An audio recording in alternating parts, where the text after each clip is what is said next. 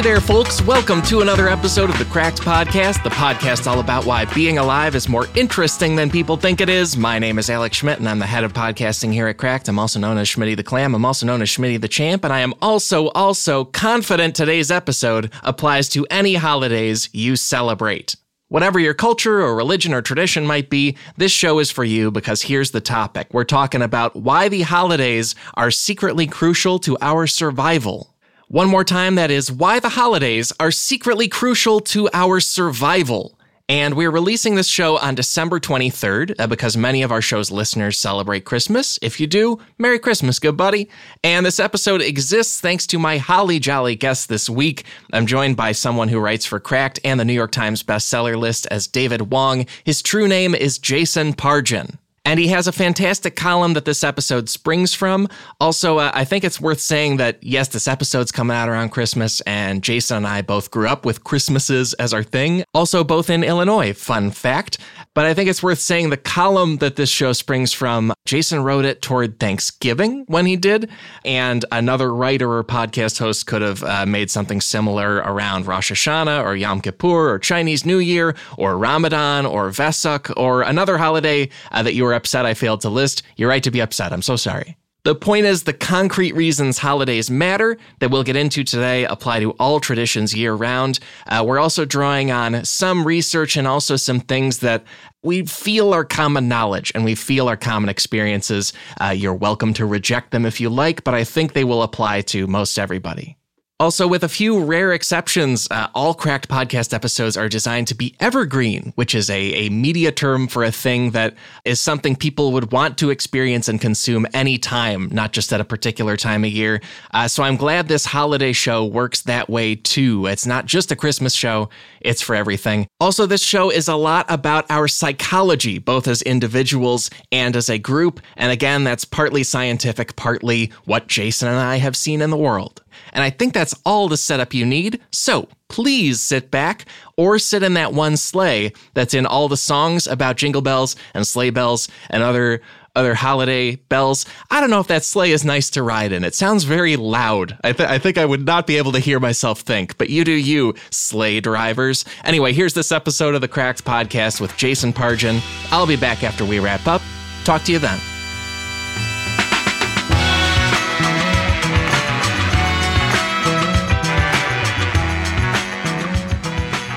So I mentioned on the last episode, which we did around the spooky season, that Halloween is my favorite holiday. And in fact, uh, I don't know if you know this, but Halloween is actually the fastest growing holiday in America. Like in terms of how much money people spend on it, that kind of thing. Especially cool. among millennials, Halloween is the one that is people are spending more on costumes, decorations, and all that. That feels important to me in context of what we're going to talk about today, because Halloween is the one major holiday where no one kind of knows what it's celebrating. Yeah. Like if you ask people, you know, everyone grew up this is a majority Christian country. Everybody knows the origins of Christmas. Everyone learned in school about Thanksgiving uh, and the Pilgrims and all that. Of course, the Fourth of July, uh, you know, Valentine's Day. But if you go around and ask people, well, what occasion is Halloween celebrating, and it's like uh, skeletons. and it is interesting to me that the one holiday we're embracing is the one kind of nonsense holiday that doesn't have any actual cultural significance. And to you out there who know the academic, like historical origins of the holiday, I realize there are origins. I'm saying the average person in America who celebrates it has no idea. It is just the spooky day. It is the day when we put on costumes. But it is interesting that that is becoming the holiday that we like the most. So yeah. I think it's worth getting into why we have holidays and in terms of relevance to our listeners, what I believe they do for your mental health. That Halloween example is so interesting because also I I feel like if I was pressed and somebody said like, well, you have to come up with the religious or mythological or cultural old origin of Halloween, my best guess would be like the devil, you know, which is a weird thing to celebrate. And I, am sure it's not that because uh, all the other big holidays we think of, like you say, there's some kind of non demonic cultural or religious tradition that's usually what they're springing from. And it, it seems like that is something that maybe we're moving away from, especially the religious part. And that is fine. And in fact, in my youth, all of the movies about Christmas, which of course are all about, you know, embracing the true meaning of Christmas. It's the rare Christmas movie that ends with everyone just saying, "Oh yeah, Christmas is just a garbage holiday and we should abolish it." they of course most you know mainstream Hollywood movies are not religious in nature. You don't you know you go on a Christian broadcasting channel and you'll get some movie starring Kirk Cameron that's about how people need to remember that it is about our Lord and Savior. But it has been a secular thing for many generations where every year there's a new movie that is about this extremely wealthy middle class, upper middle class family who lives in a $4 million house and they have forgotten the meaning of Christmas because they're so obsessed with their their tons of money and buying buying the hottest gift. And the lesson they have to learn at the end is no, it's not about buying the hottest gift for your children. It's about spending time with your family or it's about generosity. It's about this this one time of year giving something to a homeless person. Because it could turn out that homeless person is, is secretly Santa Claus or whatever the plot of the movie they chose to frame it as. So yeah. we have been getting for a long time these messages that, well, Christmas is really about togetherness and family and generosity and goodwill toward your fellow man. I don't feel like for most of our listeners and our demographic that that message really resonates because I feel like at this point that is just as bland and disconnected as it's about remembering our Lord and Savior Jesus Christ. I feel like that message is also very generic. And I feel like we've reached a tipping point. We kind of don't see why we have it, especially on social media. I see a lot of angst about having to travel, about having to spend time with family. Obviously, there's economic things with, with shopping and all that.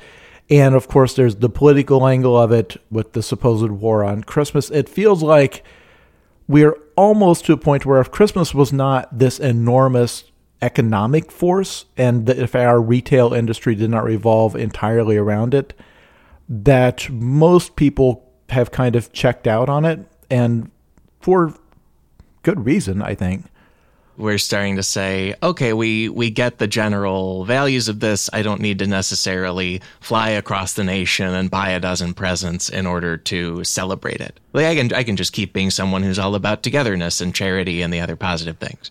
Yeah, and so it gets to the core question that I think probably no one ever stops to ask, which is why are holidays, any holidays, a thing? why can you go to any culture on earth through all of history and find that they have these specific days where you're required to stop working and do something that costs money and resources, either giving gifts or throwing a feast or holding a sacrifice. And sacrifices, you know, they would have to take a lot of their finest cattle or whatever and just burn it. Why do you have these days when you're marking whatever you're marking? The harvest, the spring, the the date that your culture won its independence, some historical battle. Why do we do this? Why? Because I feel like, in the same way that we're reaching historical lows of people being religious due to the internet and social media and people kind of talking to each other and saying, wait, why, why was this ever a thing? It's kind of the same thing here. Anything that we have in society that is purely a ceremony or a ritual, I think is kind of back up for debate.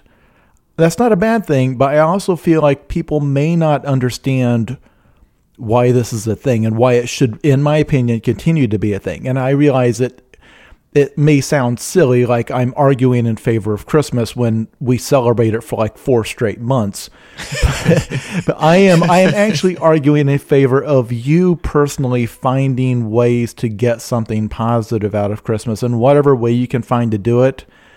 and not just seeing it as a thing that gets imposed upon you like tax day like oh this is when the economy says i am required to do this i i feel like the benefits that can come with holidays it works better when you actually embrace it when you actually enjoy it and get what is sacred about it.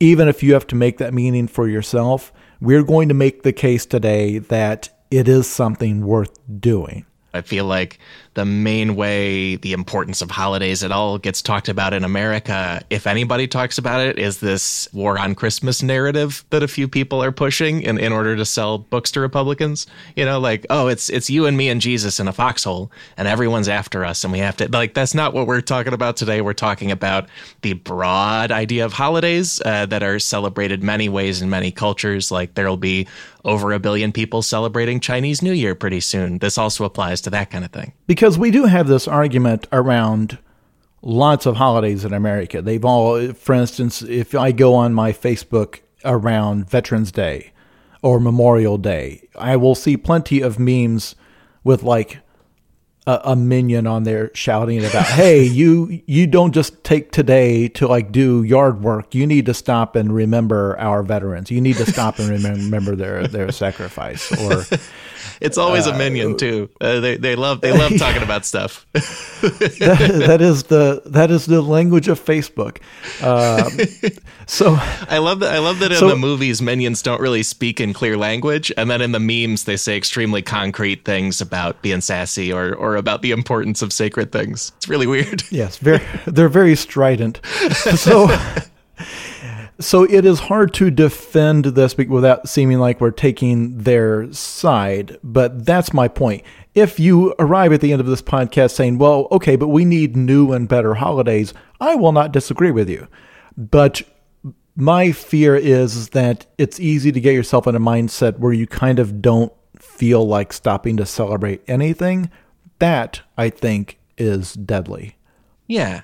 And when we look at these existing holidays we have and we ask why do they have holidays at all? And also most of this episode is drawing on a great column you wrote that is about the importance of holidays, but was also written around Thanksgiving because Thanksgiving or Christmas or, or any other holiday uh, in a culture, it can have a really important purpose for, you know, making us all feel okay about being alive. I think that's great.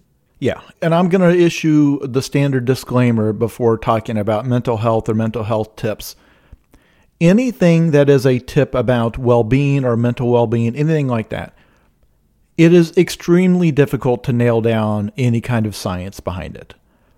This is very difficult to study. We've done entire episodes about why it's difficult to study. It's the same thing like today trying to get data on what effect social media has on someone. It would seem obvious that heavy social media, media use causes anxiety, depression among young people, that sort of thing. Actually finding studies that show that very hard. Because what you would have to do is get a control group and an experiment group and study them over the course of years and that's hard to do. So when i start talking about how why i think this is important i will admit i'm not coming at this as an expert. I believe what i'm saying is self-evident and we're going to make the case for example the starting point from this is the idea that if you look at tips for wellness or fighting anxiety, one of the things that you constantly hear, and I think this is something that therapists tell you to do, is to stop and regularly celebrate victories, small victories. They will say the same thing. You'll see this in like business advice classes. Like for your company, you should get everyone together and celebrate when you've closed a deal. Stopping working, stopping the routine to acknowledge that a good thing has just happened. To me, it makes perfect sense because if you're just kind of on a treadmill every day of every day you wake up with a new list of crap you have to do and like a day closer to death it can it can put you into this this kind of cloudy mindset where time just runs together in like a, a slog yeah where just breaking up the routine and not breaking up the routine in the way that a car accident breaks up your routine, I think is huge for an individual. I think that holidays exist because doing it as a culture is equally huge and for the exact same reasons. For a completely non holiday example of that, I just had a guest recently who is a stand up comedian and put out what I think is a great comedy album. And, and I was talking about it with them off mic. And they said basically that they hadn't really taken time to be glad about their album. Like they've just been going, going, going and doing, doing, doing.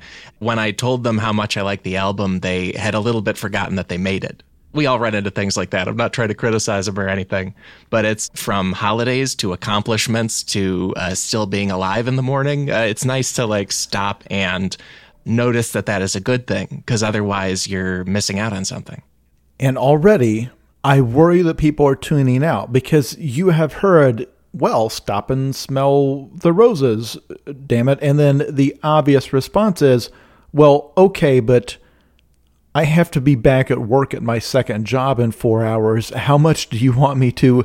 Like, you are putting a burden on me by saying, no, you should stop and, and backpack across Europe for a month to appreciate the beauty of that continent.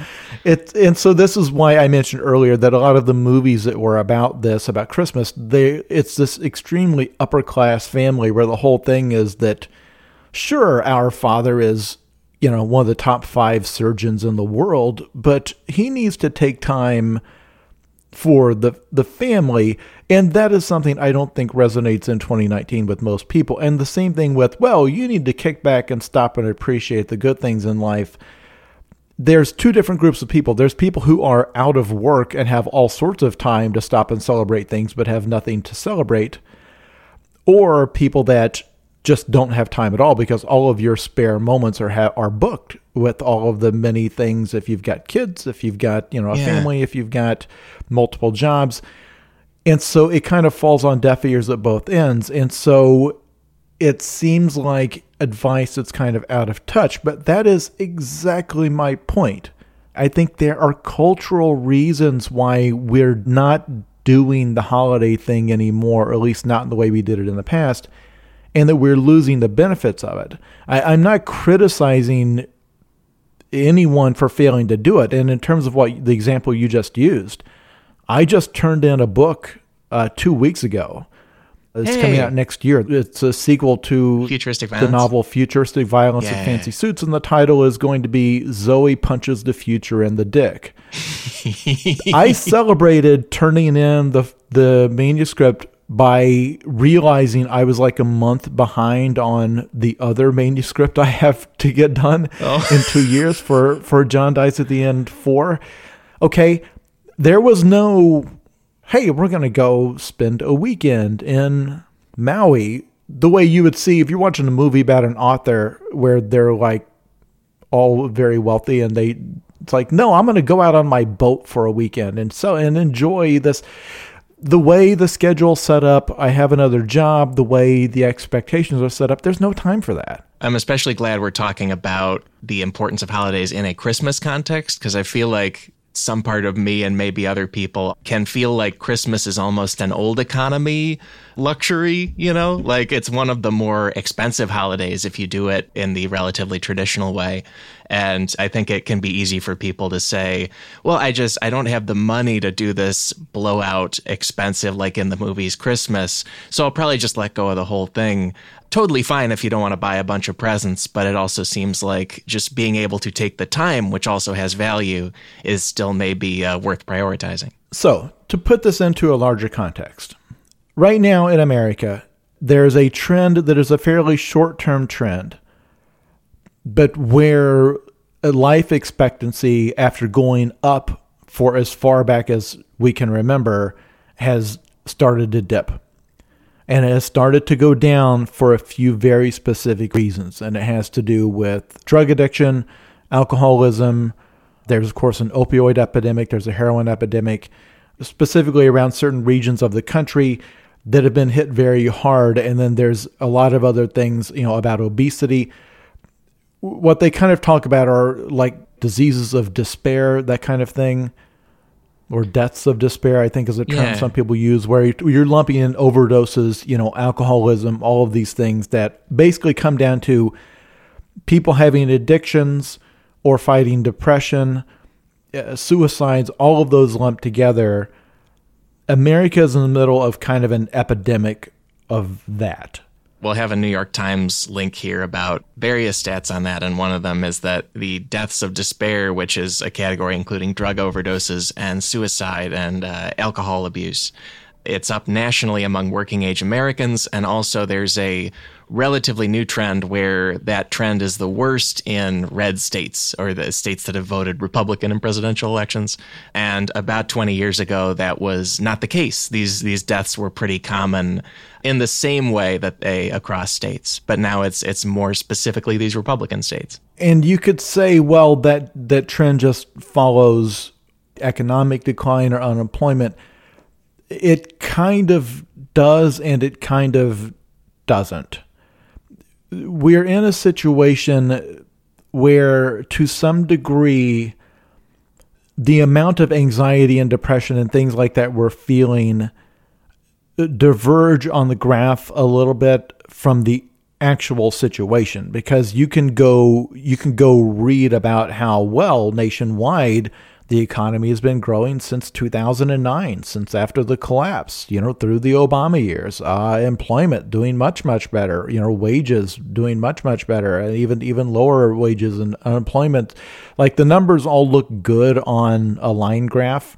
And if you go to one of the sites that are based on like financial news, like CNBC, and it's all about stocks and Wall Street, like that's all you hear about. It's like, wow, we've had still strong economic news. This is why, you know, Trump's odds for re- reelection are about 50-50 because in a strong economy, hard to beat the incumbent.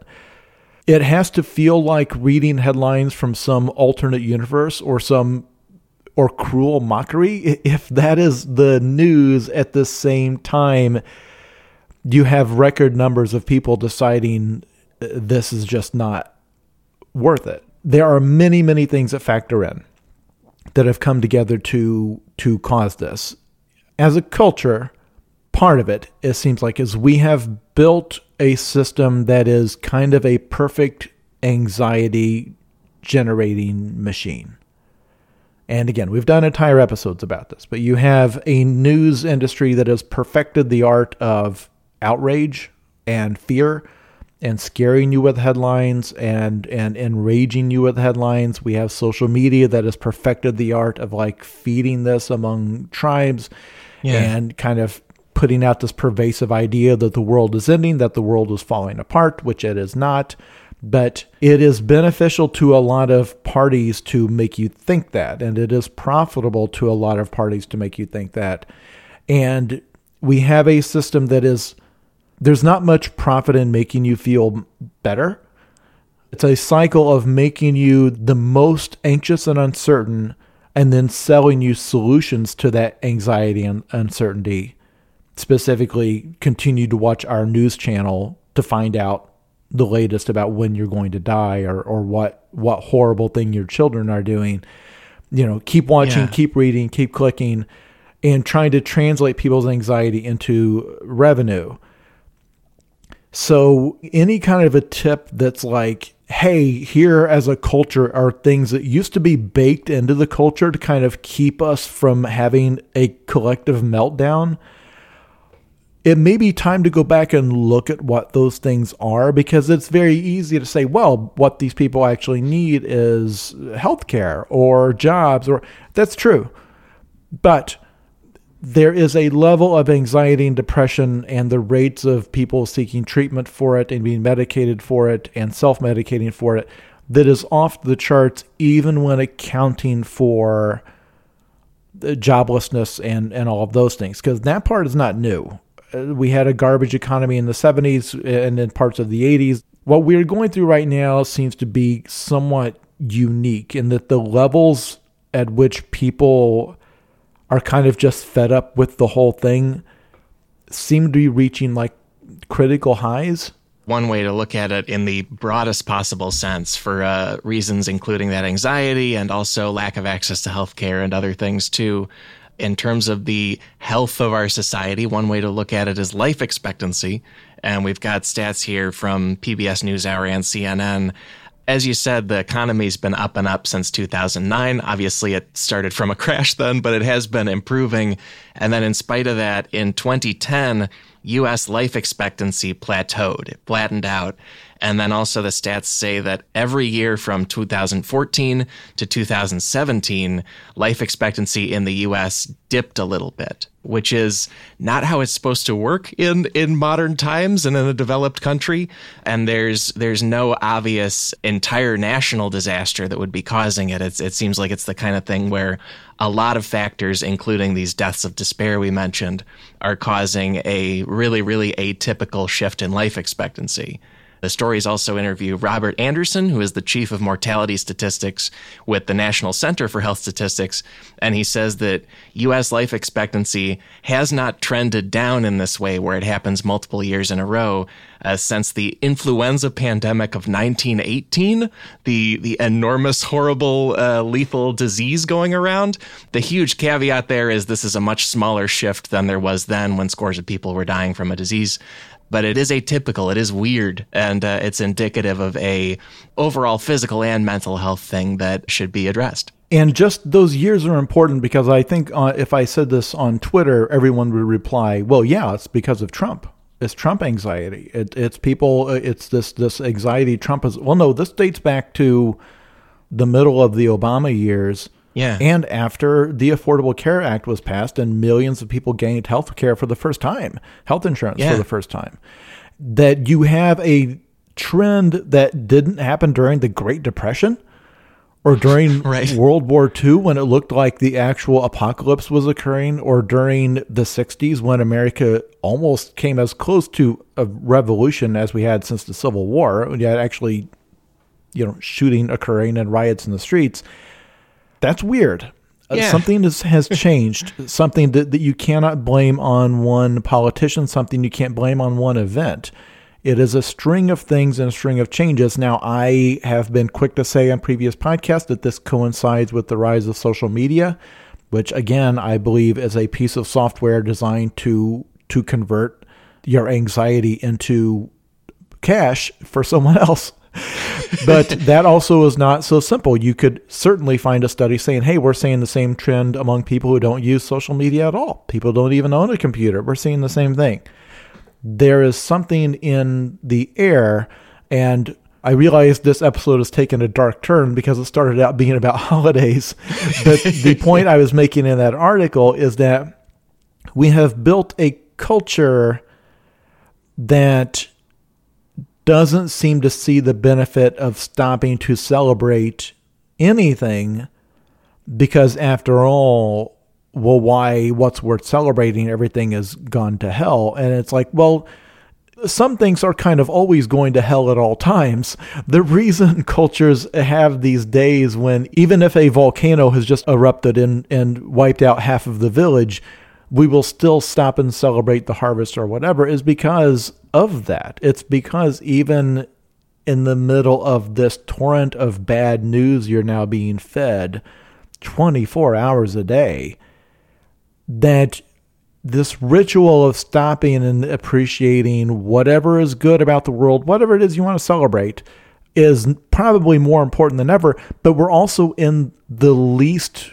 mood to do it but that's why you need to do it. That's that's the cruel paradox here. Yeah, maybe that leads us into, uh, in particular, how we try to deal with perceived problems or real problems, right? Especially uh, with the ones that are on a whole societal level.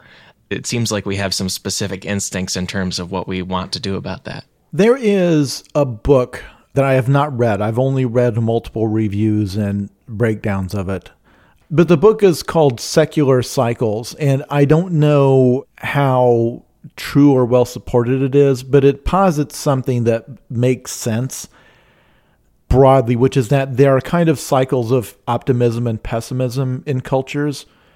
There are these periods where everyone is kind of down on everything, and then we kind of get sick of that, and then there's other periods where people are more positive and optimistic. If people want to look the book up directly, in addition to our links, it's called Secular Cycles and it's by Peter Turchin and Sergei Nefedov. Like you say, whether or not they nail the science of it, it's a useful schema to think about this. I can distinctly remember the post Cold War years of the early and mid 90s, and there was a lot of hey, this is the end of a bad part of history. There was, I mean, the Clinton years had plenty of optimism, plenty of, hey, these are yeah. the good times, to the point that all of the movies that came out in 1999, like Fight Club and The Matrix and American Beauty, we had all these movies that were where the plot was, but really, isn't all of this wealth and security, couldn't there be too much of a good thing?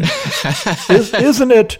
Isn't it robbing our middle class, upper middle class white males of their need to be heroes because there's no more challenges left? Isn't the endless comfort of today's world and our big elaborate apartments and that we're furnishing with stuff from IKEA, isn't that really the key to happiness? Don't we need a kind of a struggle or something? It looks ridiculous now because that was like a pre 9 11 world but man, that was the that was the 90s or at least that was what mainstream culture was telling us the 90s were. That was a period of optimism. 9/11 occurs, I would argue that was a distinct period of pessimism because with the Iraq war in terms of people losing their faith in the government, that sort of thing. So whether or not this book and we will link to one of the reviews for it whether or not this book has a scientific basis, I think it is broadly true and very easy to see that there are these cycles. There are these periods where we just decide that we're going to uh, be optimistic for a while, and then we're going to decide to be to be miserable for a while. And uh, it uh, seems fairly clear we're in the latter right now.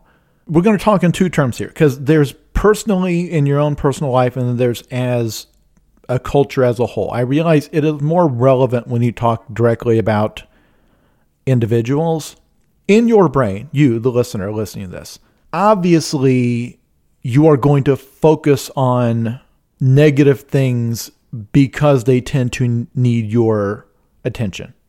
Without even talking about evolution in the brain or anything like that, it's just common sense.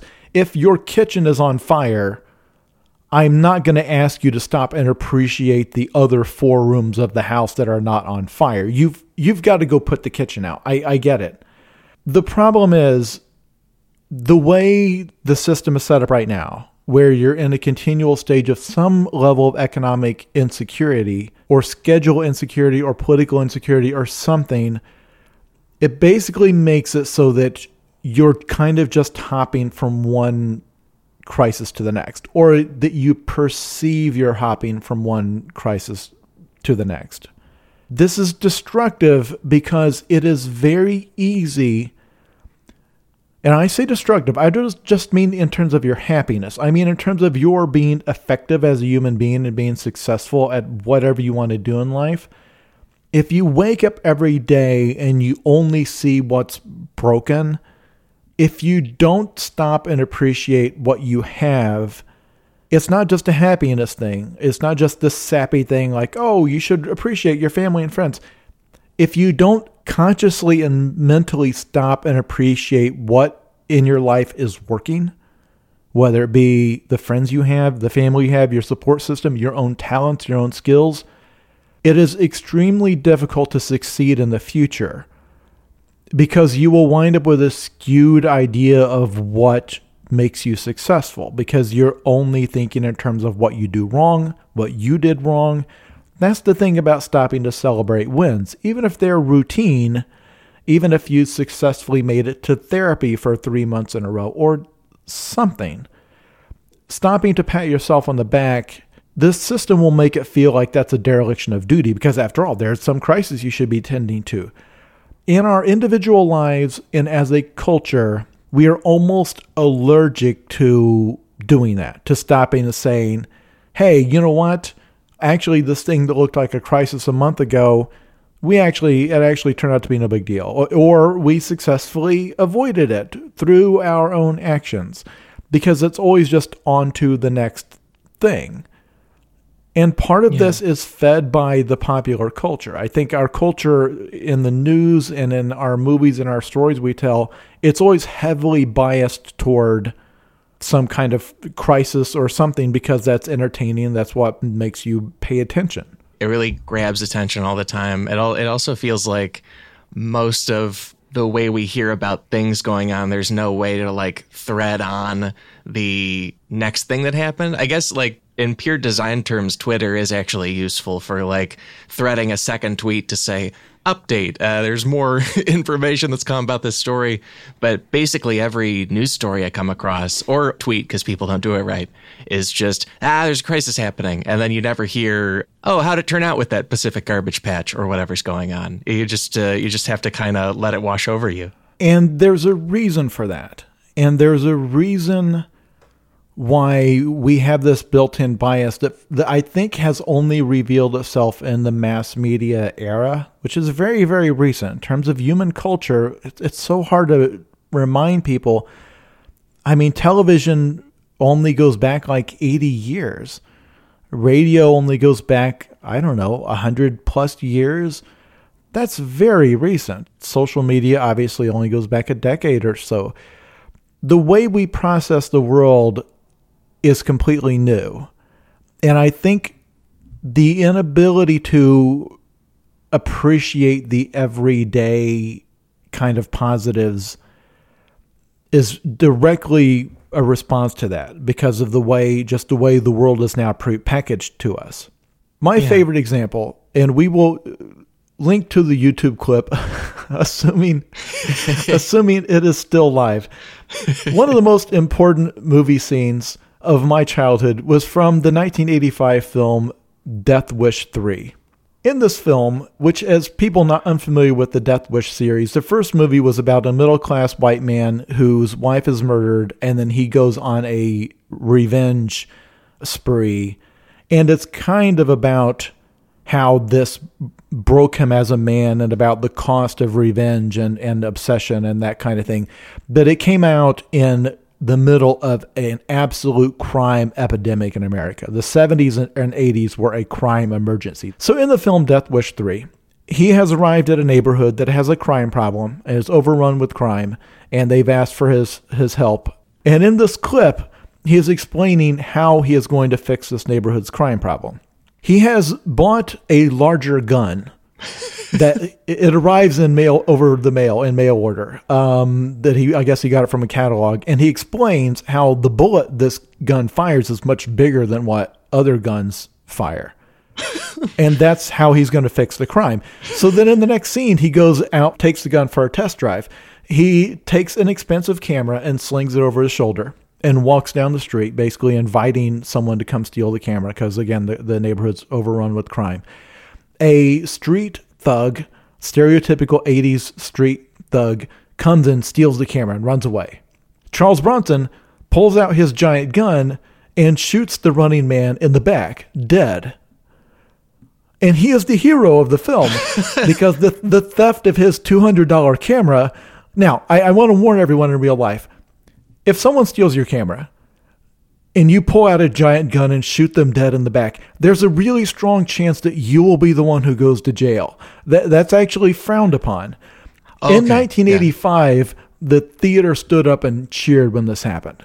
Because yes, if only we could shoot everyone who steals cameras. Now, Hollywood's answer to solving big problems always looks like that it, is, it is someone, even movies made today, it is ultimately someone pulling out a giant gun or weapon of some kind and killing the bad guy who's causing the problem, and then the problem is is gone.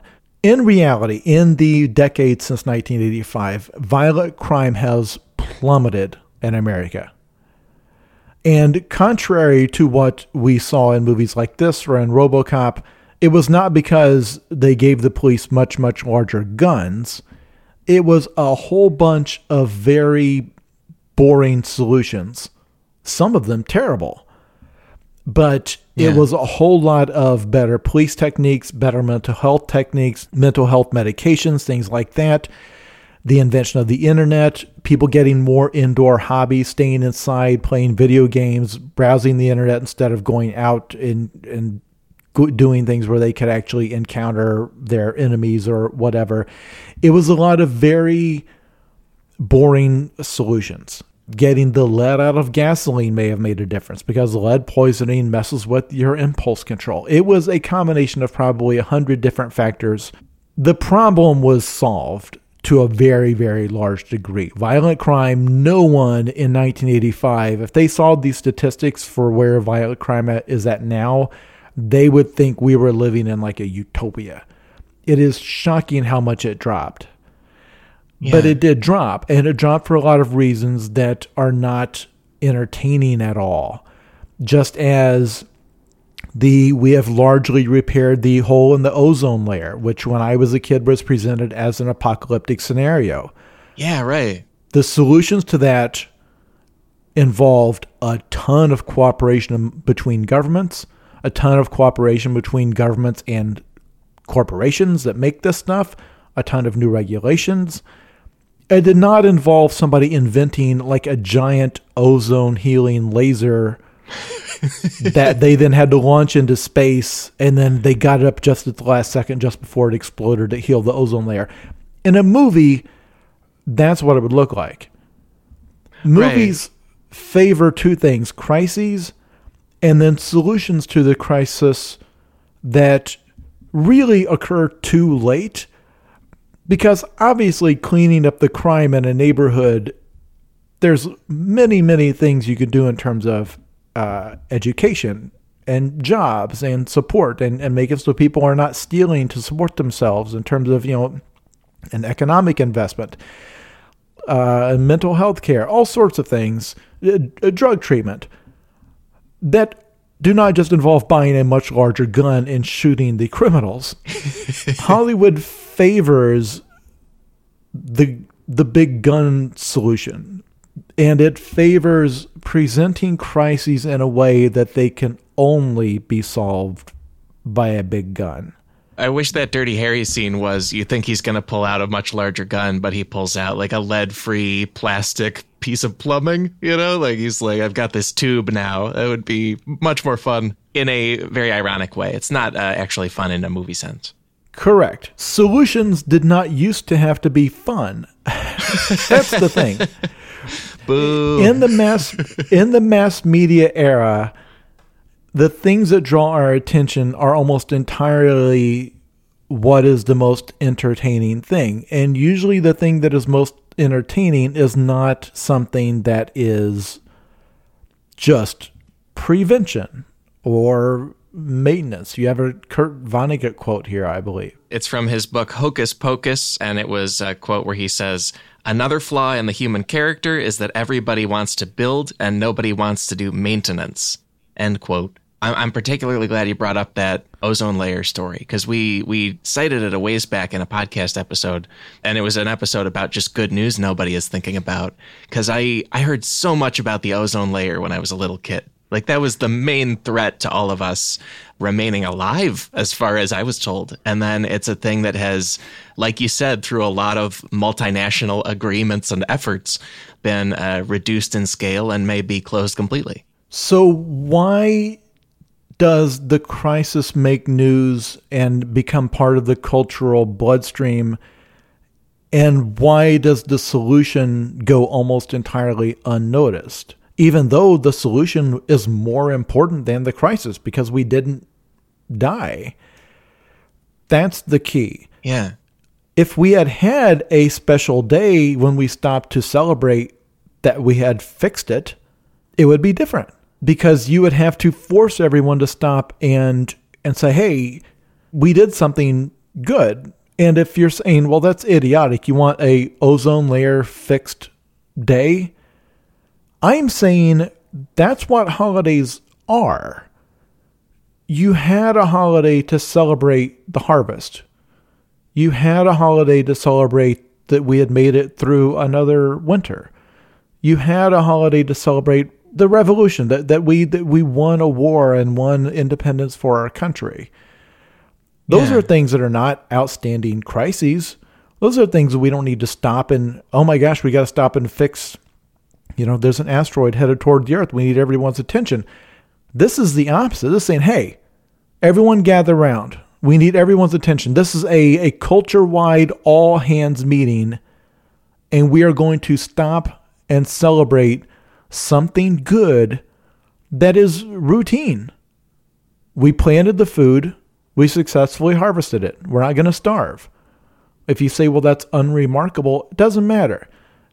You need to stop and acknowledge the unremarkable things because you're taking them for granted. And if you take them for granted, the culture falls apart. And as far as holidays we do have that sort of do that, in, in addition to all these holidays just marking the passage of another year and, and uh, the passage of certain specific times of the year, there's another Vonnegut thing where he particularly celebrates Armistice Day and less so Veterans Day because he feels that Armistice Day in particular, it is like a, a big sexy thing because it's about World War One uh, and it's about a major conflict and violence and fighting that, that we like to document in culture. But it's a very specific holiday to celebrate, hey, we are not in a brutal, senseless world war. And we were able to end one. And this this november again we are not in a massive horrible world war. Obviously they were in world war ii and other times.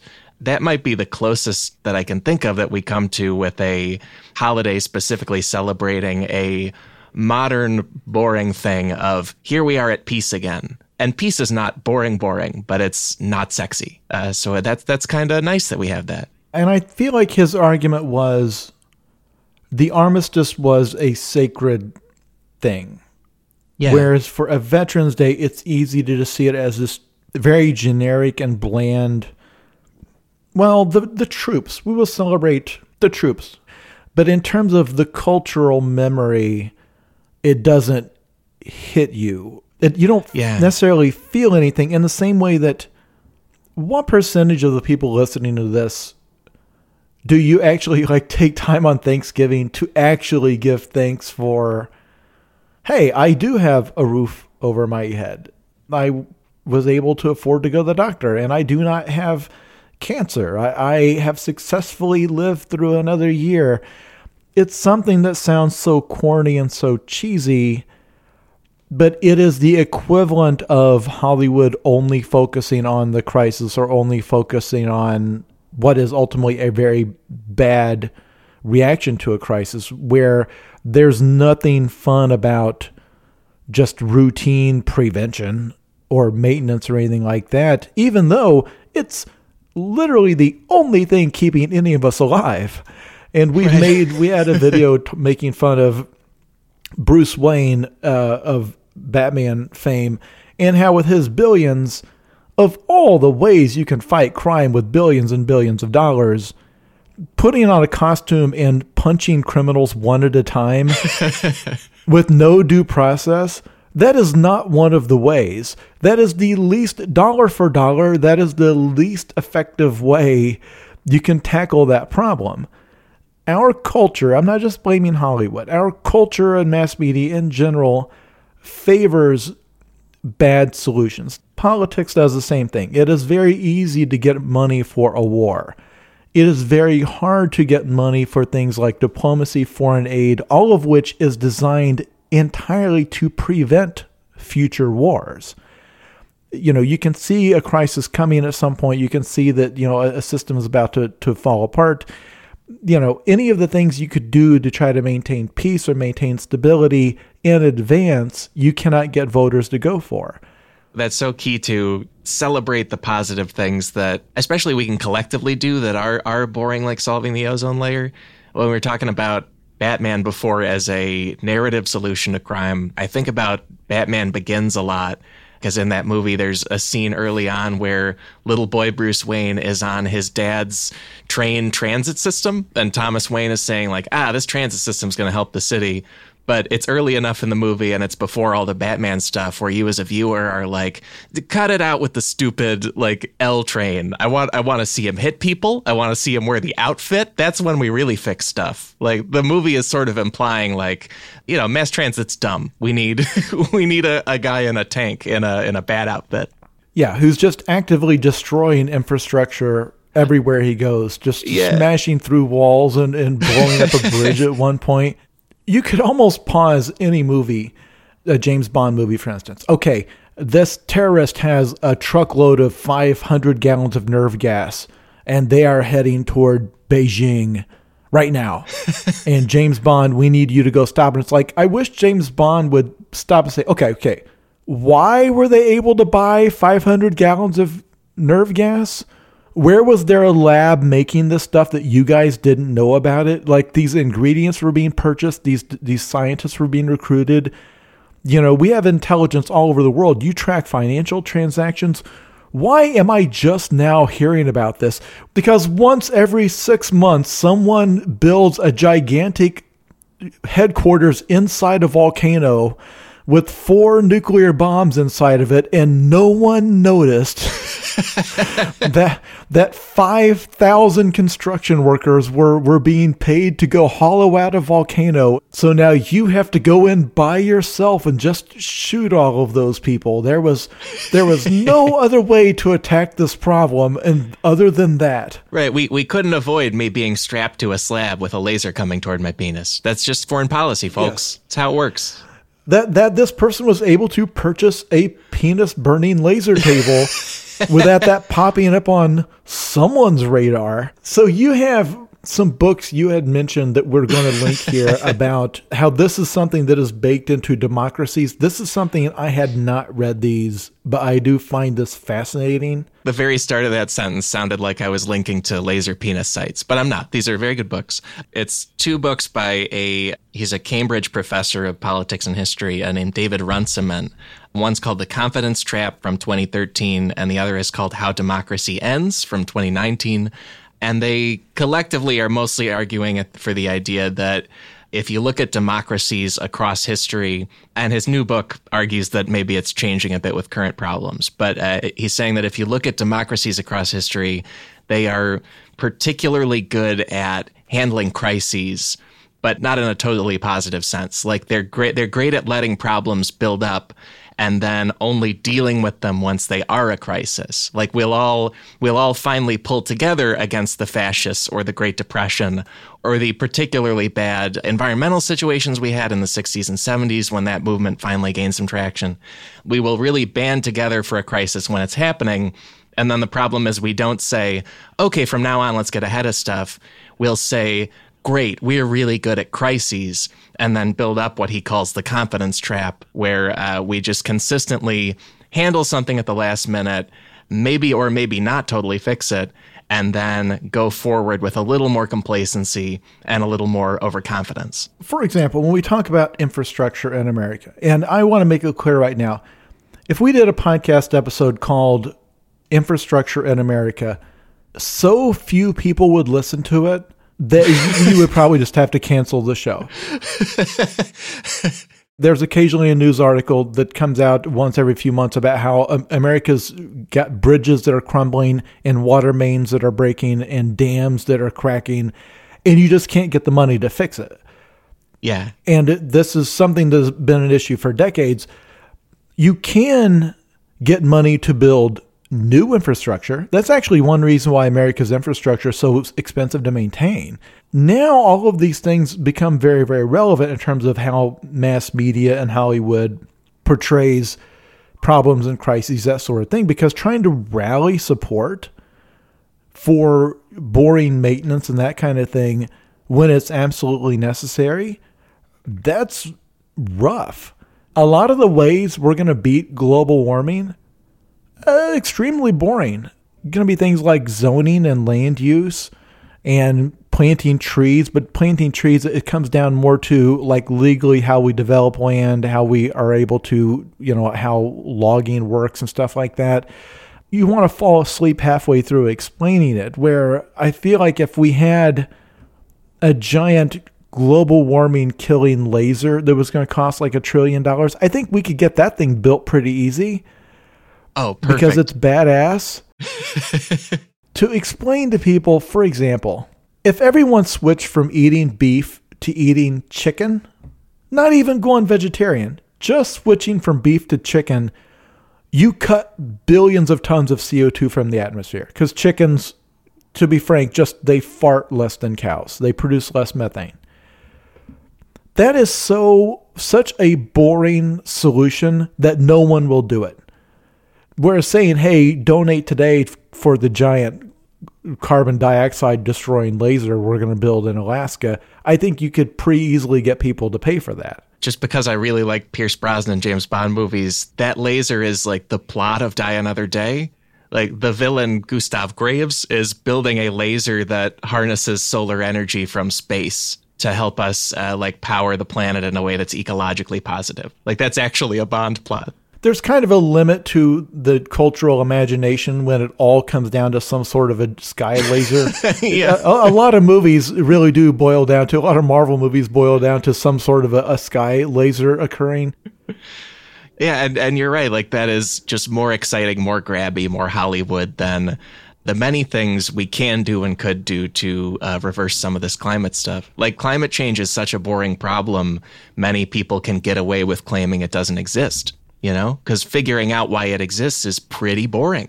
And even now, getting bogged down in the discussion of it, it's like, well, what's the point? What does this have to do with with holidays? And the whole purpose of a holiday is that you don't spend every day being glad that the harvest occurred. You just you have the food, it's good, but stopping to celebrate, actually celebrate, like honestly feeling it in your heart that this thing, whatever the thing, is out there and is doing good and that that will encourage other people to go do that thing.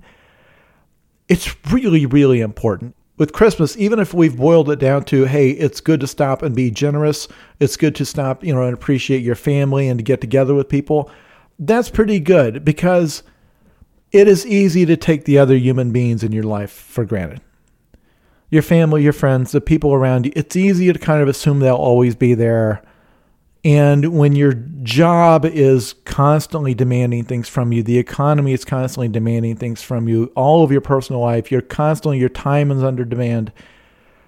It's easy to assume that, well, my friends and family, like they'll understand if I can't be there for them because they're humans. You you get that you know like your your your job is going to fire you, but your friends are not going to fire you. Having a day, whatever you call that day, when you stop and make yourself get together with everyone and acknowledge that you're doing it because those people matter to you, they're special to you, those relationships matter, and that once they're gone, you will miss them dearly. That's important because stopping to do that is a reminder of just how important it is to have them, it, to stop and notice them. When you have a day to stop and appreciate whatever, police officers or firefighters or something like that, they have these BS holidays like, hey, did you know it's National Administrative Assistant Day? And like, yeah, okay, you've invented another reason to sell greeting cards. Congratulations. There are people listening right now who are going to go travel back wherever they're from for Christmas and they're going to see parents and grandparents and relatives and they're going to go see them for the last time and they don't know it's the last time. If you had skipped that or if you had done it in out of a sense of like detached annoyance and then you find out that was the last time, you will hate yourself.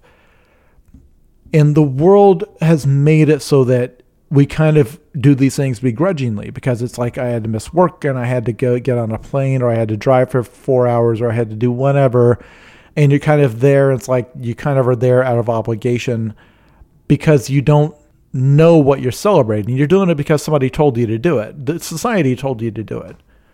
My only argument here is that finding excuses to go and be with people or go and, and appreciate things that seem ridiculous to appreciate. And I had mentioned at the very start that if it would help to have a completely new round of holidays. Uh, because, for instance, I know that from social media that, for example, Valentine's Day is very stressful for some people because it's yeah. just them being reminded that they don't have anyone or being reminded that there are these very specific expectations for a relationship yeah. You know, that the whole thing with like, oh, hey, you know, this is the day when you get flowers and you have sex and you eat chocolate. And it's like, well, I'm I don't like flowers and I'm asexual and I'm diabetic and cannot have chocolate. Yeah. it's something that is for a very narrow set of people that just kind of annoys everyone else or puts them under pressure. I feel like a lot of holidays are at that point now I want to begin my movement to come up with a new bunch of holidays that we can all agree to celebrate that include everyone, but that serve the purpose that I've talked about here on an individual level and on a cultural level. Part of keeping myself healthy and mentally stable and alive means occasionally stopping to appreciate the good stuff. Yeah. That's all worth stopping to appreciate because you that stuff needs to continue in the future.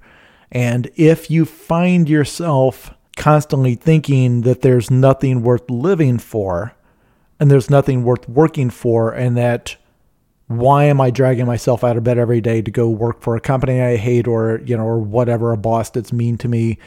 What's the point of all this? You have succumbed to an illusion that society has placed on you because it should be self-evident why it's worth being alive, why it's worth be having friends, why it's worth doing stuff and spending time with people. If it's not, that's because I believe you have believed a lie that the culture has kind of sold you, which is that well no, there's nothing to be happy about. It's objectively not true, but it is I run into more and more people who either believe that or kind of make a show of believing it. And if it sounds like I'm saying, well, the reason is because they didn't celebrate Christmas hard enough, I'm saying that the the holidays and the way we treat the holidays is a symptom of the way we approach everyday life. I myself often find myself reacting to holidays with only mild annoyance and would skip them if I could because I have a million deadlines bearing down on me. And it is in trying to examine myself and the fact that I don't stop and celebrate wins and don't see the value and, and that sort of thing that made me stop and write that and examine it because it seems like almost everyone I know is in the same boat. Yeah, and I, I think I didn't say before, congrats on the new draft of what I'm very excited to read Futuristic Violence and Fancy Suits 2. It's going to be awesome. Thank you. Yeah. And by the way, one of the plot points, not to spoil something in the book, is Oh, that dude, it takes it. place at Halloween, Oh, okay. and it is a future in which Halloween has become the giant dominant holiday. Like they, they do like Halloween Eve events, and it's a big gift giving holiday. They give each other like mischievous gifts, and they have a giant parade, and it's and so it is a future where uh, Halloween has expanded to swallow up more and more of the economy. They do not go into why it's left unspoken in the story, why this the future has done that. Those of you reading the book who have listened to this podcast, you will have an extra little bit of context for why why that occurs.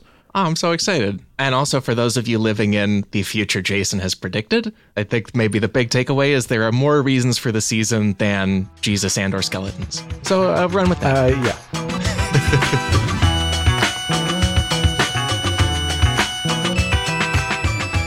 Folks, that is the episode for this week. My thanks to my pal Jason Pargin for getting into everything from Halloween skeletons to Batman to Pierce Brosnan James Bond movies to the psychological core of what makes us uh, happy about it being another year or another Chinese New Year. A happy advance year of the rat to all of you who are celebrating that. And in our footnotes, we will be celebrating many things, including Jason's column that sparked today's episode. It's titled Five Reasons Holidays Are Secretly Crucial to Our Survival.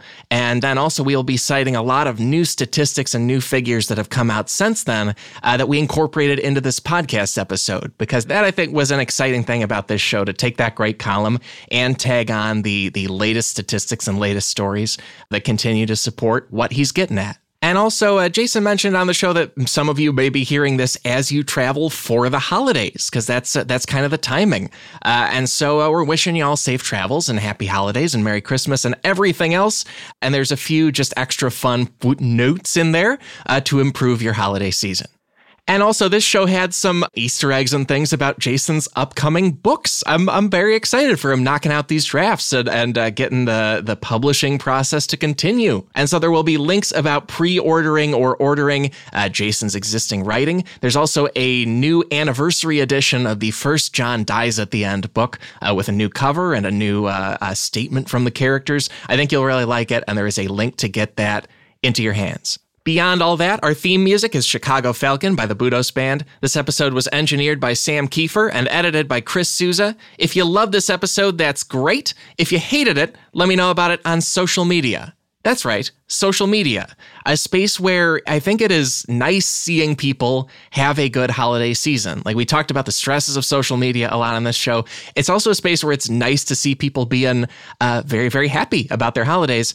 And then also when you see that, uh, you know, be sure to remember that people are posting their highlights. So if, if you see somebody's glorious Christmas tree and, and enormous, uh, I don't know, Lego advent calendar, saw one of those the other day, blew my mind. Anyway, point is, I, I don't think you should feel that you are missing something if someone else has a particularly exciting post that uh, you feel a little bit, a tiny bit of envy about. You know what I mean? You're doing great. Enjoy the holidays. And while you're enjoying them, if you want to follow my Twitter account at Alex Schmitty, boy, it feels weird plugging that on the heels of that. Anyway, at Alex Schmitty, at Alex Schmitstagram on Instagram, website alexschmitty.com. Point is, Merry Christmas, Happy Holidays, and we will be back next week with another 2019 Cracked podcast. So how about that? Talk to you then.